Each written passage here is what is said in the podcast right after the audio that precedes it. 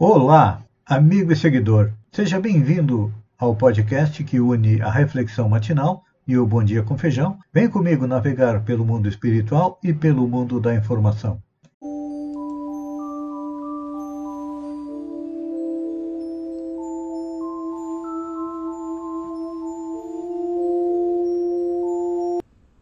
Olá, amigo e seguidor.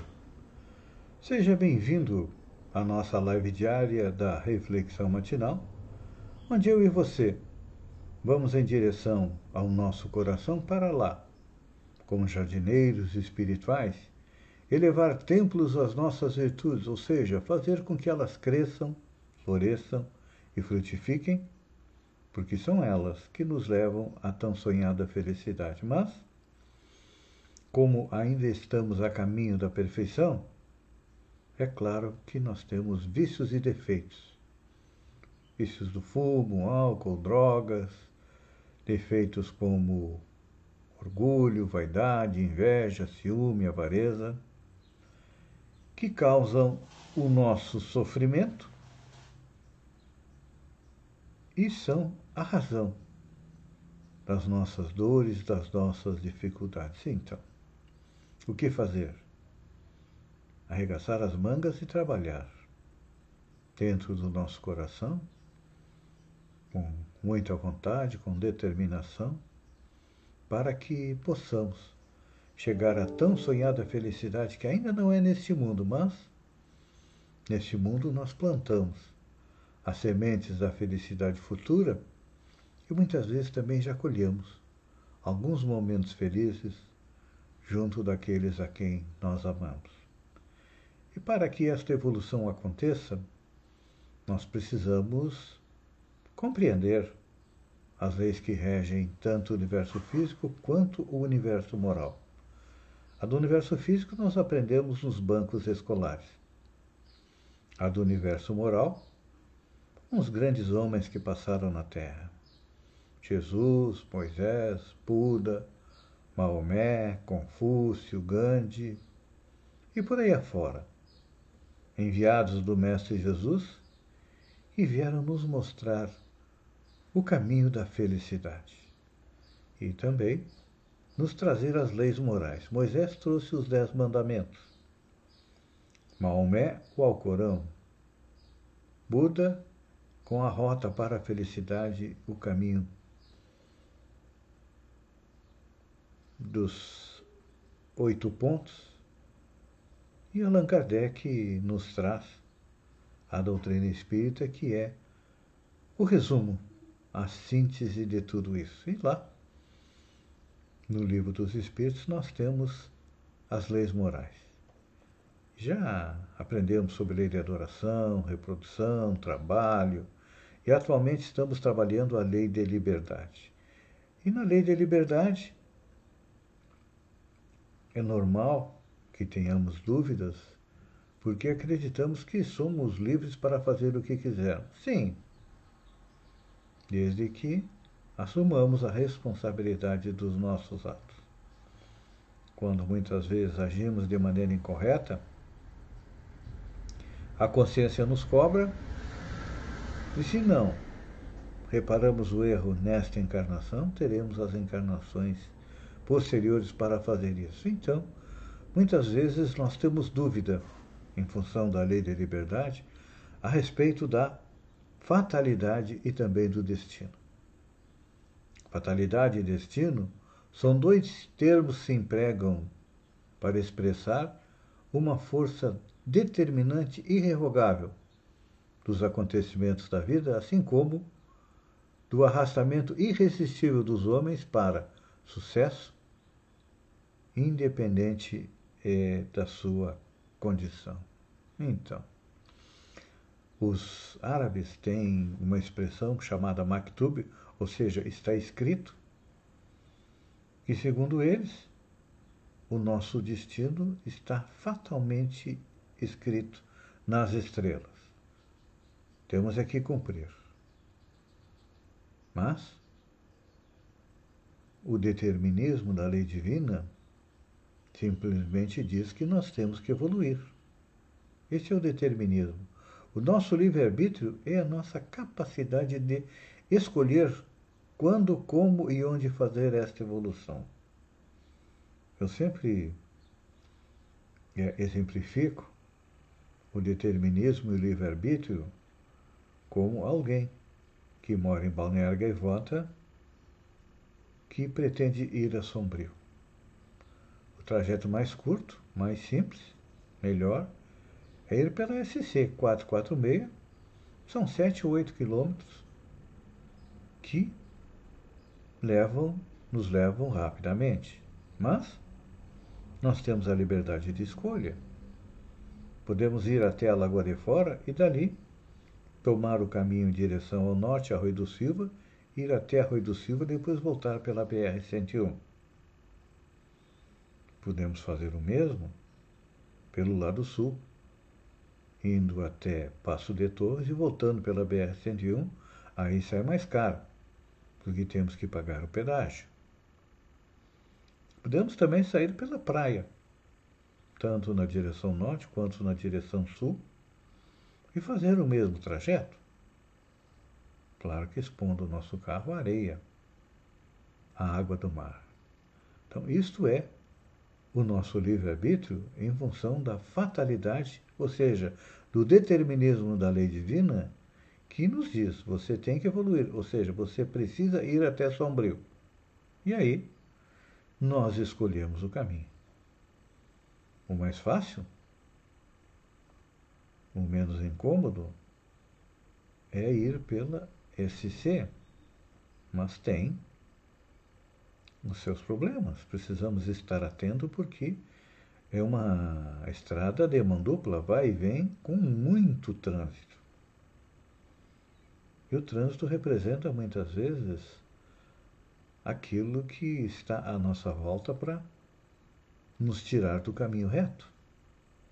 Porque nós sabemos, nós em princípio já temos as leis morais incrustadas na nossa consciência. Quando nós chegamos no renominal, quando nos é colocado, vamos analisar como se fosse um programa de computador, nos é colocado o programa do livre-arbítrio, ou seja, a capacidade de decidir, vem a responsabilidade da decisão tomada, então. Não é muito fácil. Nós sabemos viver aqui no planeta Terra porque, como estamos analisando a lei da liberdade, nós temos a influência dos espíritos. Dos bons querem nos ajudar e os maus querem atrapalhar a nossa evolução.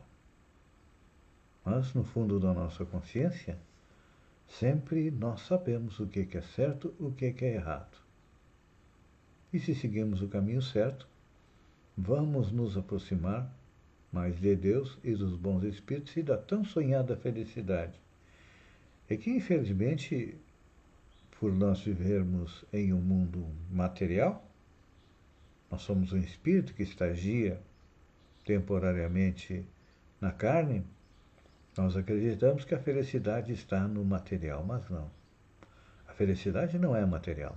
O material nos ajuda a viver, é importante para a nossa manutenção, para a continuidade da nossa vida, para mantermos o nosso corpo em boas condições de trabalho para o nosso espírito. Mas a verdadeira felicidade está em ser bom, ser justo, ser honesto, enfim. Como disse Jesus lá atrás, colocar em prática os dois mandamentos, amar a Deus e amar ao próximo. Ainda é difícil amar ao próximo, quando muitas vezes, cegos, acreditamos que nosso próximo é inferior a nós, em função da raça, em função da questão econômica, em função dos, no... dos seus pensamentos, que muitas vezes discordam dos nossos. Não significa que sejamos cem por cento certos, não. Todos nós sabemos o que é certo e o que é errado. Fazemos ou não fazemos é uma questão de escolha e depois também é uma questão de aceitar tudo aquilo que a providência divina nos dá, de bom ou de ruim, para que possamos voltar ao bom caminho. Pense nisso. Uma boa sexta-feira e até amanhã, sábado, no amanhecer, com mais uma reflexão matinal. Um beijo no coração e até lá, então.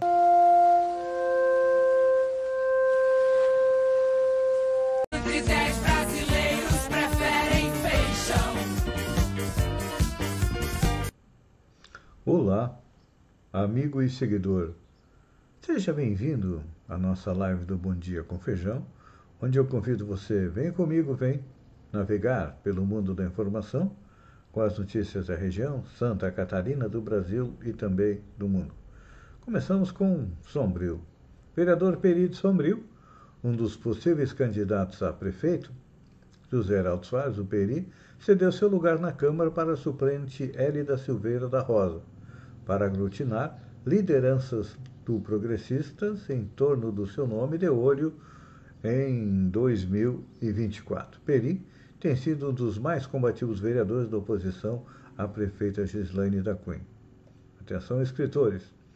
Prêmio Literário João Silva dois mil e vinte e um. A administração de Araranguá, através do Departamento de Cultura, realiza inscrições para o concurso literário João Silva dois mil e vinte e um, proposto pelo Conselho Municipal de Políticas Culturais. O objetivo será a seleção e premiação de obras literárias nas seguintes categorias: infantil, ficção, poesia e gênero livre. Os prêmios serão de quatro mil para o primeiro colocado em cada categoria. O vereador Anderson Joaquim dos Santos, de Balneário Gaivota, apresentou indicação que pede à Secretaria de Administração e Finanças que coloque um vigia na Praça Municipal Dona Doula, no bairro Torimar, para cuidar do patrimônio e evitar que vândalos destruam as benfeitorias da praça. E o pessoal da tradição gaúcha está começando a se movimentar. Está diminuindo a Covid e acontece em Araranguá o primeiro duelo Rei do Laço, no C T G Galpão Distância, entre os dias nove e dez de outubro. Acontece também mais um encontro galponeiro de gineteada. Boa notícia para os funcionários públicos estaduais. A decisão do governador Carlos Moisés de conceder reajuste de cem por cento ao funcionalismo para dois mil e vinte e dois deve fazer com que os funcionários públicos municipais se movimentem para, neste ano, também receber o ajuste que incluiria dois mil e vinte e um e dois mil e vinte e dois. Porque havia uma lei federal que proibia o reajuste salarial. A única prefeitura que concedeu o reajuste e conseguiu liminar na justiça foi Sombrio. Os outros prefeitos aí é, não concederam reajuste. Então agora, com certeza, a pressão será bastante grande. Santa Catarina tem cinquenta e seis por cento das cidades que não registraram mortes por Covid em setembro. É cento e sessenta e seis das duzentas e noventa e cinco cidades de Santa Catarina não registraram óbito no mês de setembro. Em Santa Catarina, a maior parte dos municípios sem óbitos em setembro fica na região oeste. Já no Brasil, o índice é um pouco maior. Foram cinquenta e oito por cento dos municípios brasileiros que não registraram morte por Covid, o maior percentual desde maio de dois mil e vinte.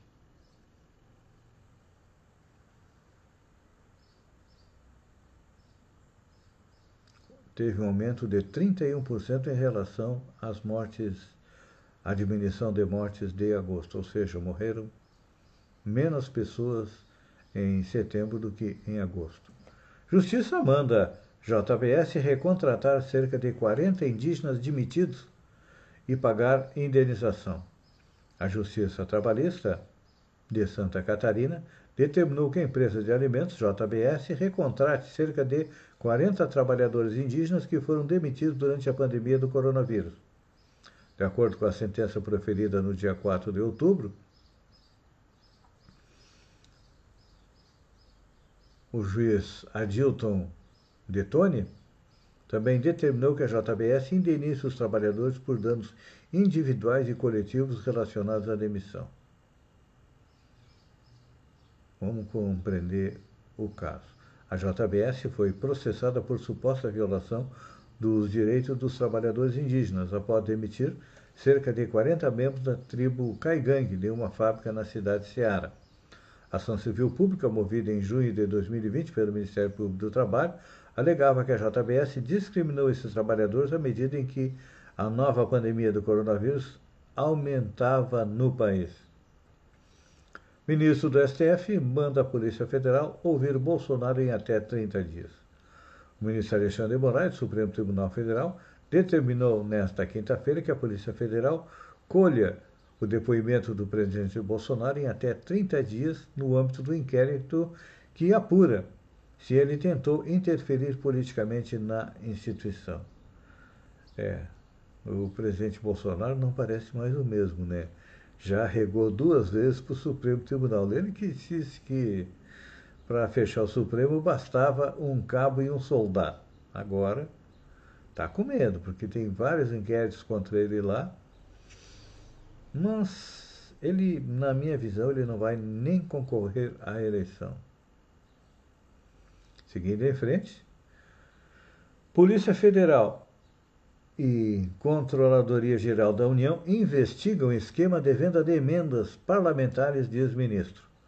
O ministro da Controladoria Geral da União, Wagner Rosário, afirmou em audiência na Câmara dos Deputados que o órgão e a Polícia Federal investigam um suposto esquema de venda de emendas parlamentares, incluindo as chamadas emendas do relator. Rosário foi questionado por deputados sobre o tema em audiência na Comissão de Fiscalização Financeira e Controle da Câmara. O ministro não citou o nome de supostos envolvidos ou alvos da operação, mas, com certeza, aquele tratorás que o governo federal iria dar para os municípios, ali já se sabe que havia é, superfaturamento. Vamos fechar a sexta-feira com uma notícia diferente.